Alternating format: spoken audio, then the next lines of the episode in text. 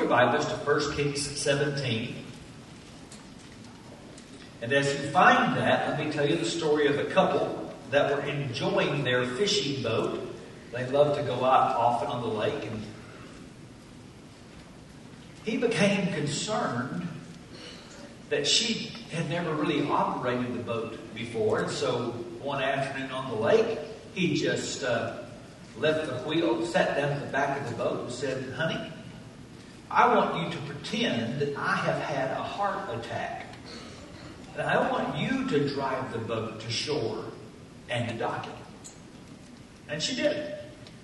So that evening, he's sitting in front of the TV with the easy chair, and she comes in, sits down beside him, grabs the remote, changes the channel, says, Honey, I want you to go into the kitchen. I want you to pretend I've had a heart attack. I want you to fix supper and wash the dishes.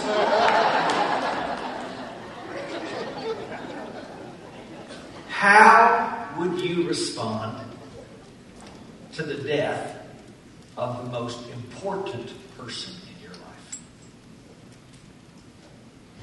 Some of you have already had to answer that question. Studies reveal that fear of death is the second greatest fear among people like you and me. You know what number one is? Fear of public speaking, which cracks me up.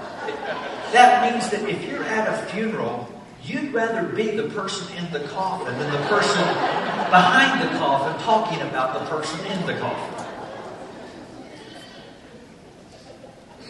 And the Bible says that the devil uses this fear of death to keep people in bondage. And it's universal bondage because I don't know if you've seen the latest studies, but the statistics are stunning. One out of one dies. And so faith's final test is its response to life's final moments. I'm going to contend tonight that a living faith is, in fact, a death defying act. So, chapter 17, let's read the first two verses together, starting in verse 17 of our story for the evening.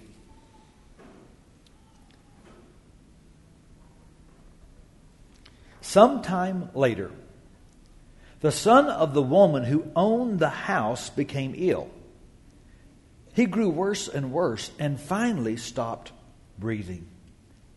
She said to Elijah, What do you have against me, man of God? Did you come to remind me of my sin and kill my son? Now, let me just say right off the bat the Bible is not a book filled with happily ever after stories. Have you noticed that? Because the Bible is not a fairy tale. It is full of the real stories of the lives of real people, and in real life, tragedy happens. See, maybe this woman, like a lot of other people, just assumed that because God had been blessing her lately, she was suddenly immune from suffering. I mean, here she is. She's almost starving to death. The man of God shows up, and now she can't run out of flour and she can't run out of oil. And apparently, she just assumes as long as the man of God is in my house, nothing bad can happen in this house. A lot of people make that mistake. And if your faith is undereducated, then when tragedy comes, you're overwhelmed, particularly if it's death. And she responds to death the way many people do when they're overwhelmed. First, with resentment. What do you have against me? In times of sorrow, the flesh wants to assign blame. Whose fault is it? Why did this happen? You want to be mad at somebody. Call my lawyer. Somebody needs to be sued here. It's often why, when a family has an unexpected tragic death, somebody winds up saying something that's really hurtful that later they regret. Because one of the reactions to death is resentment. We want to blame somebody. And the other is guilt. Did you come here to remind me of my sin? Nothing drives feeble mortality and flawed morality home like death. And you're overwhelmed in mourning because suddenly you remember all of your personal failings, particularly in the life of this person that's just died, and suddenly you can't go back and make it right.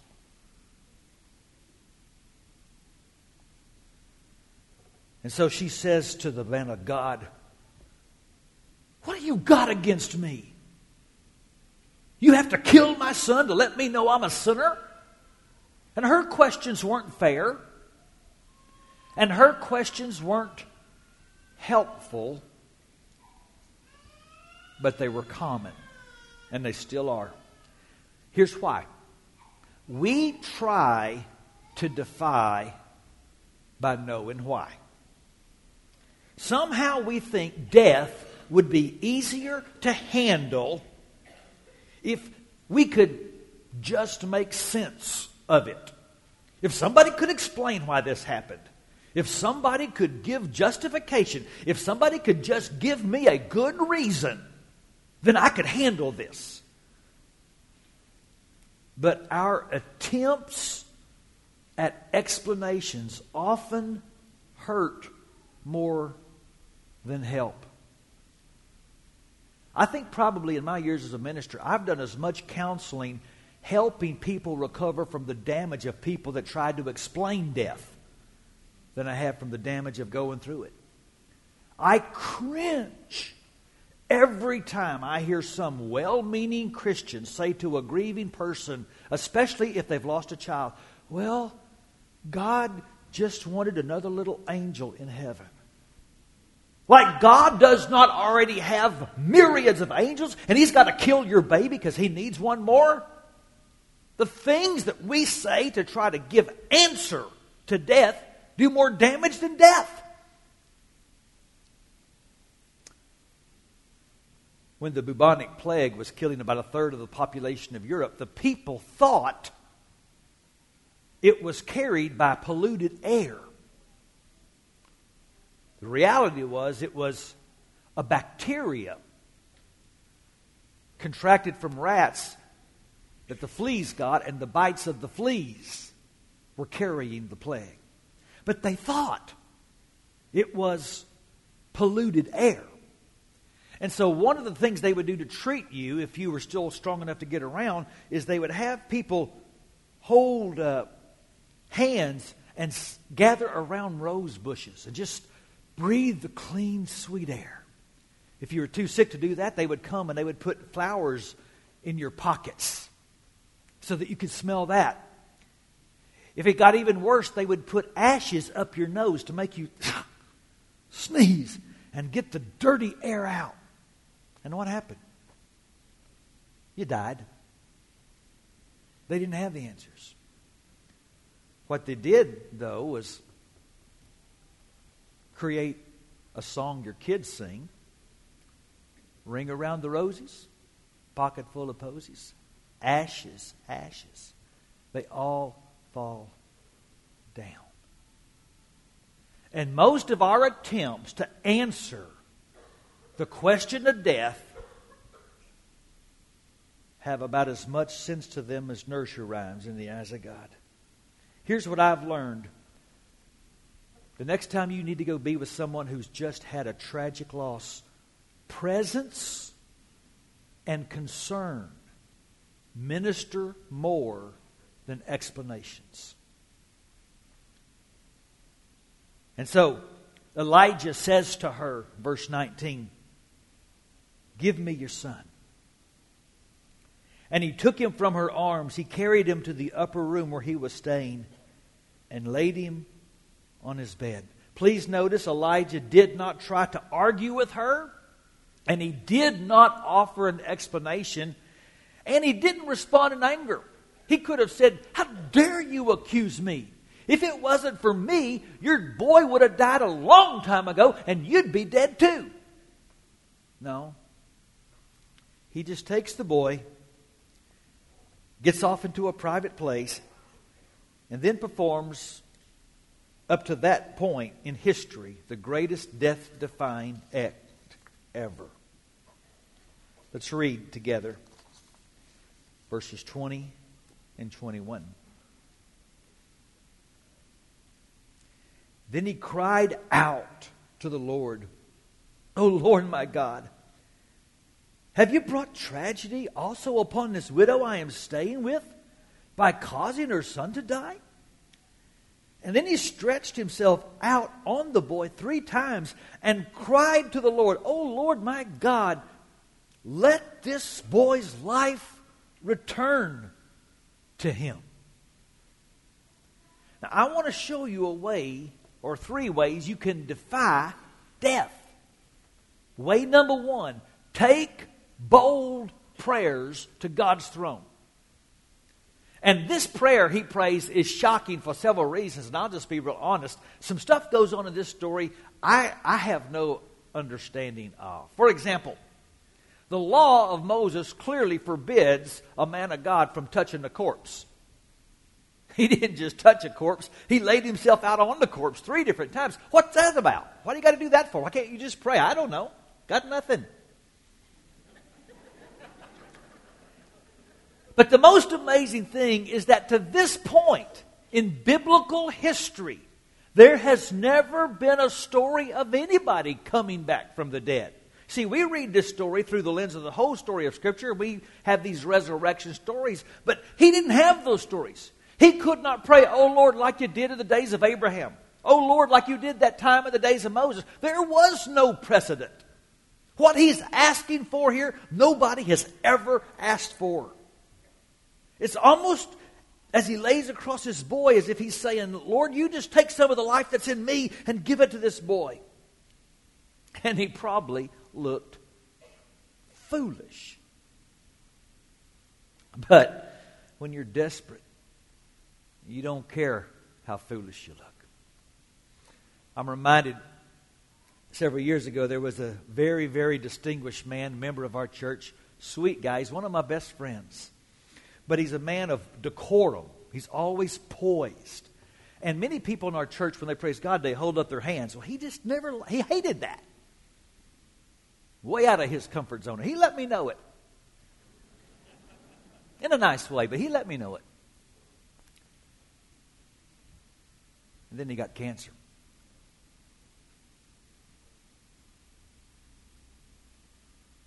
Guess what I saw him doing the next Sunday at church? He didn't care what anybody thought about how he looked. I don't tell you that story to say if you really love God, you hold up your hands when you sing. I tell you the story to say when you are desperate, you don't care how foolish you look or sound. And by the way, neither does God. Because God welcomes desperate people praying desperate prayers. One thing you need to know you can be honest to God. God is not offended by stark, painful, brutal honesty. In fact, I think God would prefer, if we got a complaint, that we would take it to Him instead of taking it to other people. The Psalms are full of this kind of language. Over and over in the Psalms, you hear two prayers How long? Why? How long? Why? Psalm 6, verse 3 My soul's in anguish. How long, O Lord? How long? Psalm 10, 1 Why, O Lord, do you stand far off? Why do you hide yourself in times of trouble? Now, this is not just prayer language, this was the worship language of Israel. These were Israel's songs. And these prayers and these songs are the attempts of the people of God to defy evil and doubt and press on deep for a greater faith. Psalm 62 8, trust him in all times. Oh, people, pour out your hearts to Him. For God is our refuge. Let me tell you something. God is big enough to handle your boldest and your hardest questions on both sides of the grave. When you're praying for the person who's facing death and when you're praying because someone has passed, God can handle what you're really feeling. So tell him. Truth of the matter, he already knows. He's not up there in heaven being shocked, said, I had no idea you were thinking that.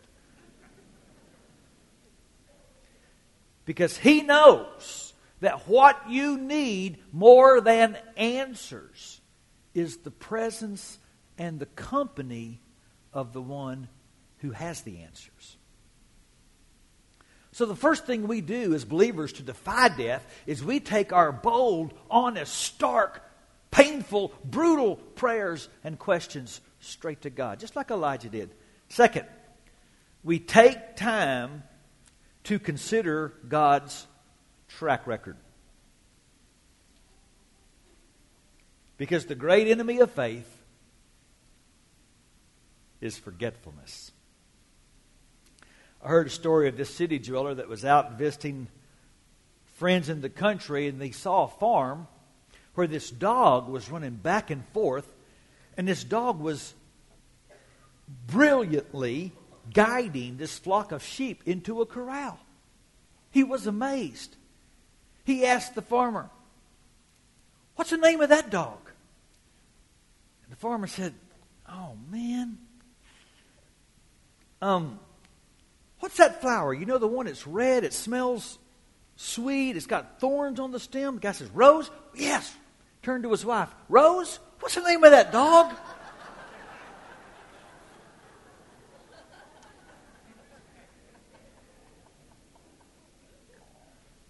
the great enemy of faith, even more than immorality, even more than materialism, the great enemy of faith is forgetfulness. See, Elijah is praying a prayer no one has ever prayed before, but let me tell you, he knew he was not praying to a small God because he remembered his diet from the last several years. He has been fed by a God that ordered birds to bring him breakfast. He's been fed by a God that kept a jar from ever running out of oil.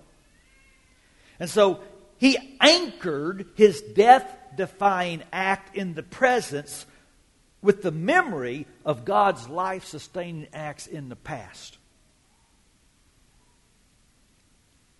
You defy death by holding on to the memories of how God has worked in your life. Listen to what David says, Psalm 13. Look on me and answer, O Lord my God. Give light to my eyes, or I will sleep in death. My enemy will say, I've overcome him, and my foes will rejoice when I fail. But I trust in your unfailing love. My heart rejoices in your salvation. I will sing to the Lord,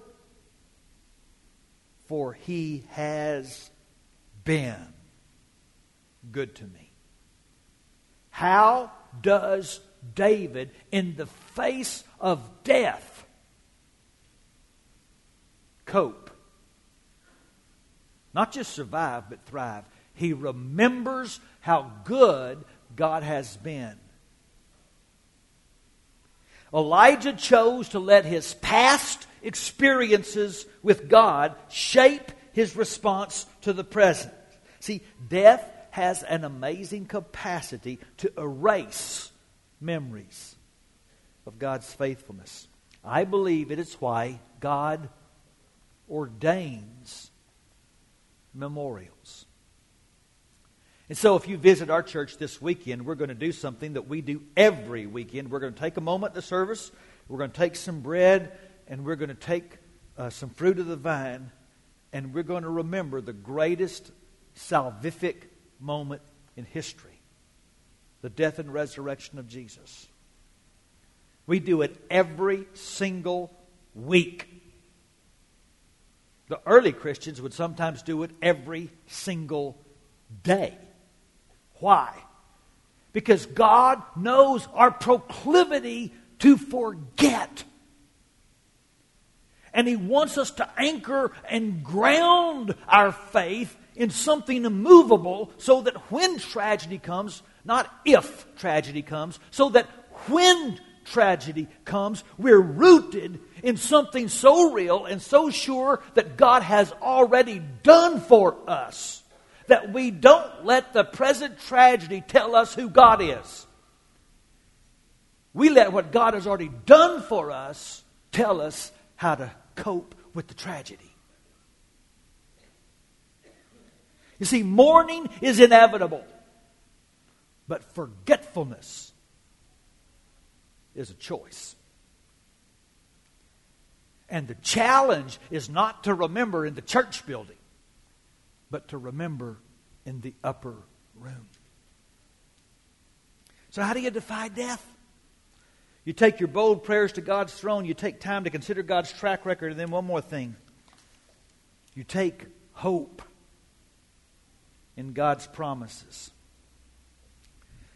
And I'll admit here I'm engaging in a little bit of speculation, but I keep wondering how did Elijah have the faith to pray a prayer this bold, a prayer no one's ever prayed before. And here's my personal speculation God had said, the flour and oil will not run out.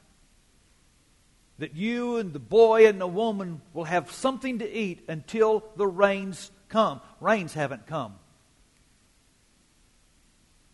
I believe it was his conviction that God had made a promise that we were going to eat until the rain came to convince him he was not out of line with the will of God to ask for the life of this boy.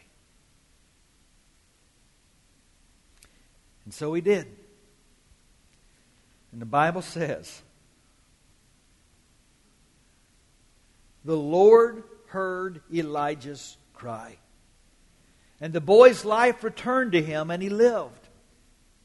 Elijah picked up the child and carried him down from the room into the house, and he gave him to his mother and said, Look, your son is alive.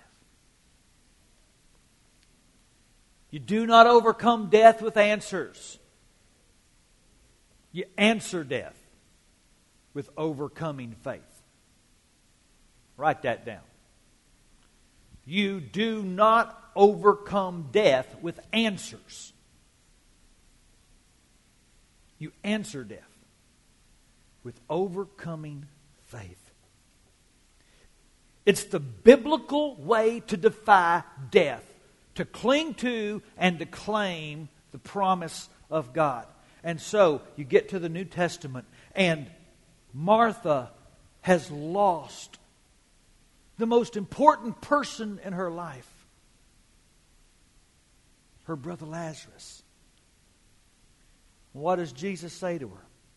Does he explain why?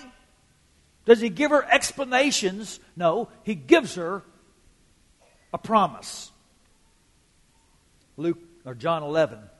He said to her, I'm the resurrection and the life, and he who believes in me will live even though he dies, and whoever lives and believes in me will never die. Now, here's the kicker Do you believe this? The only real answer to death is the resurrection of Jesus. Some years ago, down in Brazil, a missionary was working with this tribe way back in the Amazon jungle, and they contracted a disease and they began to get very sick, and some were even dying from it. And it was treatable, but the clinic was some miles away, and he was trying to take the tribe to follow him to the clinic to get the help they needed. And they came to the river, and the people just stopped because they believed that evil spirits lived in the water. And he tried to tell them, but I came across this river. Nothing happened to me, but they wouldn't go. He went and stood out ankle deep in the water. Look, nothing's happened, but they wouldn't budge. He even reached down and splashed some water on his face. Nothing. And then he did something amazing.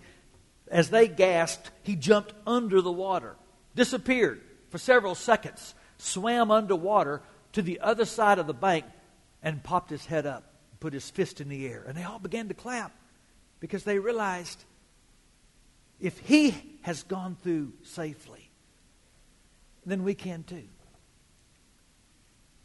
And that's the biblical answer for how you defy death. Jesus has navigated the river. So Hebrews 2 says, Since the children have flesh and blood, he too shared in their humanity, so that by his death he might destroy him who holds the power of death, that is the devil, and free those who all their lives were held in slavery by their fear of death. The promise of Jesus defies death on both sides of the grave. And so, some of you have heard me tell about my mother. She was having a, what she thought was just indigestion problems, but they would not go away. And the doctors gave her one medicine and then another. And finally, the doctor said, We're just going to have to do exploratory surgery. So I went over to Plano with my brother to be with my dad. The doctor said it would take about two hours. The doctors came out in 30 minutes. Now, I've been going to hospitals long enough. I knew immediately this is bad news. So the doctor told my father that my mother uh, had cancer all over her abdomen. They just closed her up. They said, There's, there's nothing we can do. And so they take my mom to post op, and she's, of course, coming out of anesthesia. And we realize that we've got to tell mom. And I looked over at my dad, and for the only the second time in my life, I saw my dad tear up. First time was the funeral of his mother. And I realized he can't do this. So it fell on me to do it. So mom's coming to, and I take her hand, and I said, Mom, it's bad news. You've got cancer. And the doctor says you are in for a very tough fight. And my mom, she looked at me. She said, Well, I can do that. And then she squeezed my hand. And she said, You know, son, Either way, I win. And she boldly defied death. Um, here's what here's what I want you to write down. When we defy, we testify. Look at how the story ends in verse 24. And then the woman said to Elijah, now I know you're a man of God. Ironically, all those times she's getting those miracle meals, she hadn't said it yet. But now I know you're a man of God and that the word of the Lord from your mouth is the truth. Okay, your response to death is a testimony, okay? Understand that. The only question is what kind of testimony is it going to be? All of you that are my age, at least, will remember where you were 1986, the day the Space Shuttle Challenger blew up. Was riveted in front of our TV sets. All seven astronauts killed. It was particularly tragic because Christa McAuliffe, the school teacher, was one of those who died. What a lot of people don't know was that the astronauts knew for moments before the Challenger exploded what was about to happen. There's audio recording of their last words. The other female astronaut on board is heard on the tape spewing profanities. Christa McAuliffe is heard reciting the 23rd Psalm.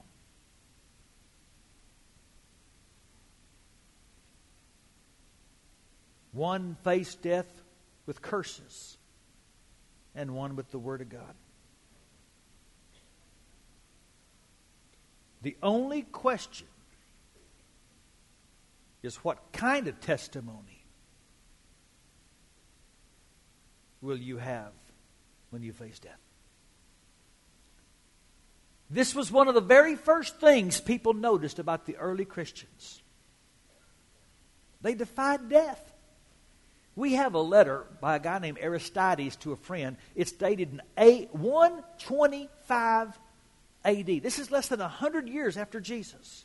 Here's what he said If any righteous man from among the Christians passes from this world, they, the Christians, rejoice and offer thanksgiving. And they accompany his body with songs and thanksgiving as if he were setting out from one place to another nearby. I'm not saying it's our only witness, but I am saying it is perhaps our most powerful. Last week, one of my heroes passed away, Coach John Wooden. He wasn't my hero because he won 10 national championships. He was my hero because he never compromised his Christian beliefs to be successful in the arena of sports. He would not even allow profanity on his team. Can you imagine that? And to the very end, his walk with God was real. So last week you probably saw this on ESPN and other places. They're showing clips and stories about Coach. And this was one of the very last uh, interviews he gave just a couple of years before he died last week at the age of 99. So watch this with me, please.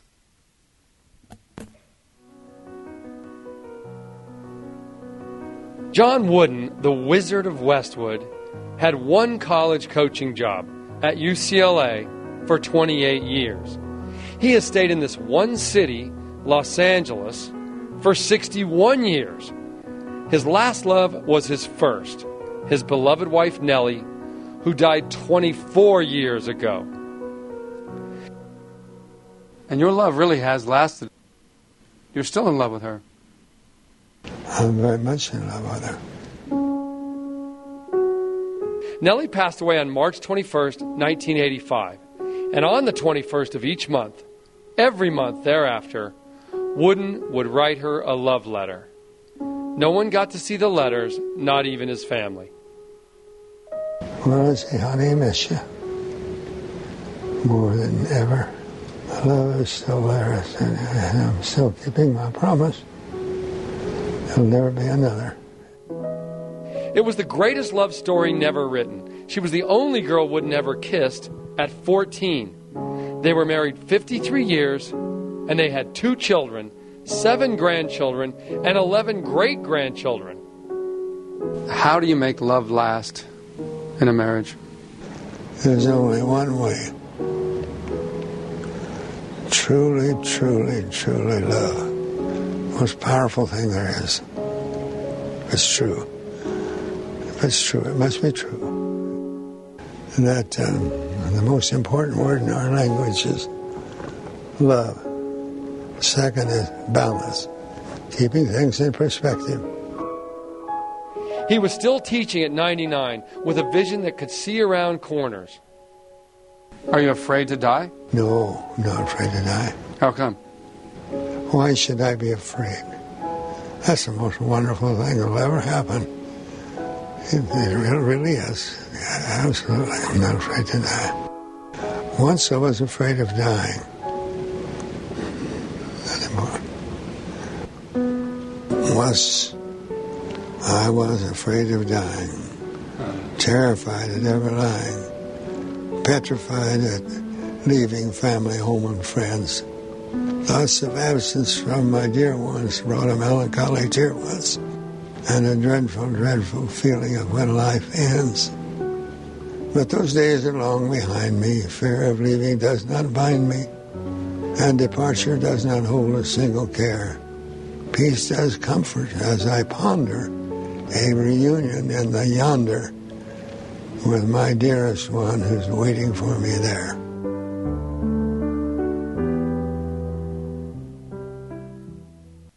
The Bible says death is an enemy. But it's not one you have to overcome. It's an enemy that has already been overcome. So you can defy it. The resurrection of Jesus is the only answer we need. God bless you. Go enjoy the show.